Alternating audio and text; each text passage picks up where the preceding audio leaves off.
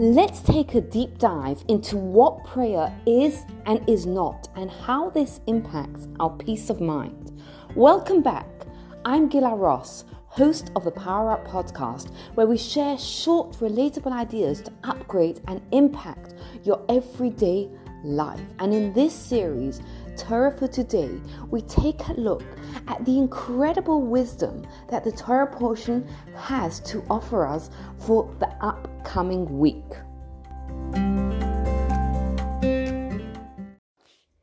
We're coming up to Rosh Hashanah, the high holidays, and a big part of it is the prayers. Now, the prayers on Rosh Hashanah, on Yom Kippur, on the high holidays are lengthy they can be quite intimidating because they're not necessarily words that we know and we're familiar with. Let's try and understand what prayer is, what prayer isn't, and how this can carry us through the upcoming year.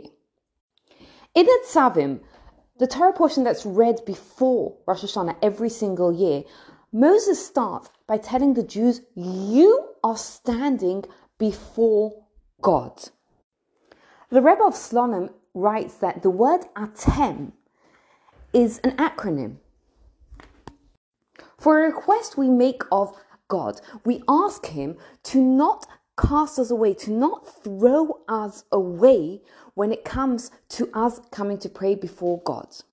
We all want God to hear us and to listen to our prayers. So, how can we get this request that God not turn away from us fulfilled?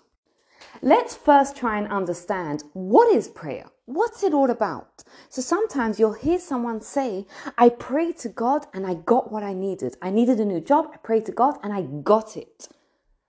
Is that really what prayer is? Is it kind of like an ATM machine that you go to it, you put you put in your prayer and then you get out what you need? No, that's not what prayer is.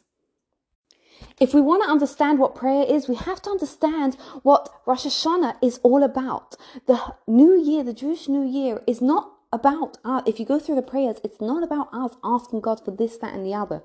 Instead, it's about us crowning God as our King. What does that mean? It's a process and it's actually a prerequisite to prayer.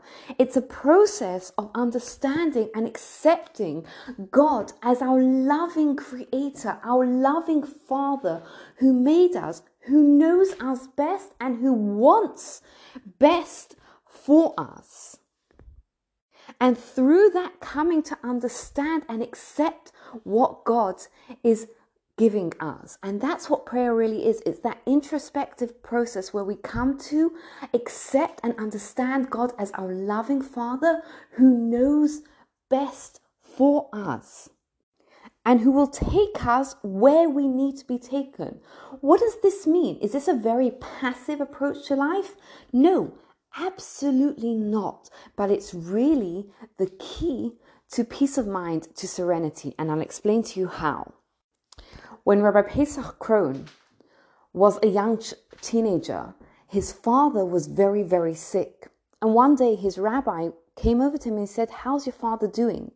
And Rav Pesach Krohn, who was a child at that time, 19, his father was very, very sick, turned around to him and said, I have faith in God. It's all going to be okay. Now, his teacher, his rabbi, was very smart and he realized the situation that unfortunately the father was very, very sick and may not make a recovery. And he turned to Rav Pesach Krohn and he said, That's not what faith is. Faith is not saying it's all going to be okay, because usually when we say it's all going to be okay, we, we what we mean is it's going to be good, it's going to work out good, and it will work out good. So, what is faith? What does that mean? He told him, it is, um, what, what is faith? And this really is the key to accessing that calmness, that peace of mind, is knowing that whatever God sends to us is there to help us become better and that we can make it meaningful. This past week, a good friend of ours was visiting and he shared with us the most inspiring uh, story idea. He was telling us about his life journey. And a number of years ago, he went through the most difficult, painful divorce. And we were talking to him about it, and he made a comment. He said, God never gives you something that you can't handle. And my husband turned to him and said to him, Is that what you feel? And he said to us, He said, Had you asked me that years ago while I was going through the divorce, I would have said, No, I don't believe that. Because at the time, I felt like it was too hard. I felt like I couldn't handle it. But he says, Now, five, six, seven, eight years past that, I do say that because I recognize that that journey that I went through made me who I am. That really is faith. This is what gives us peace of mind, knowing that God is our loving creator that only sends us what is best for us, and that whatever God sends us, we can make meaningful.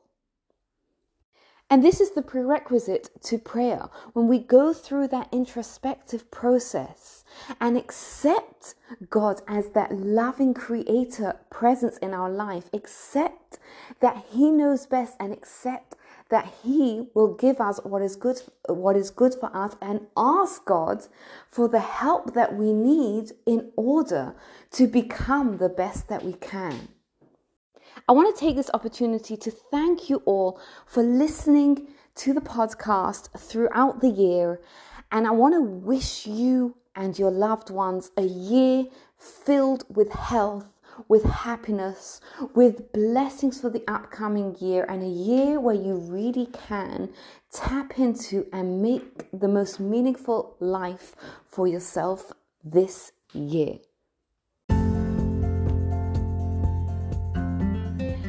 Thank you for being one of the over 20,000 listeners of this podcast.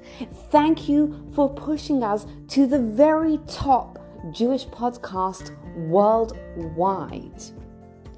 If you'd like to connect with Gila Ross, please get in touch via email gilaross at gmail.com or on Instagram, you can find her at It's Gila Ross. Thank you again. Have a wonderful day and please take a moment to rate, review, and subscribe to the podcast so you don't miss out.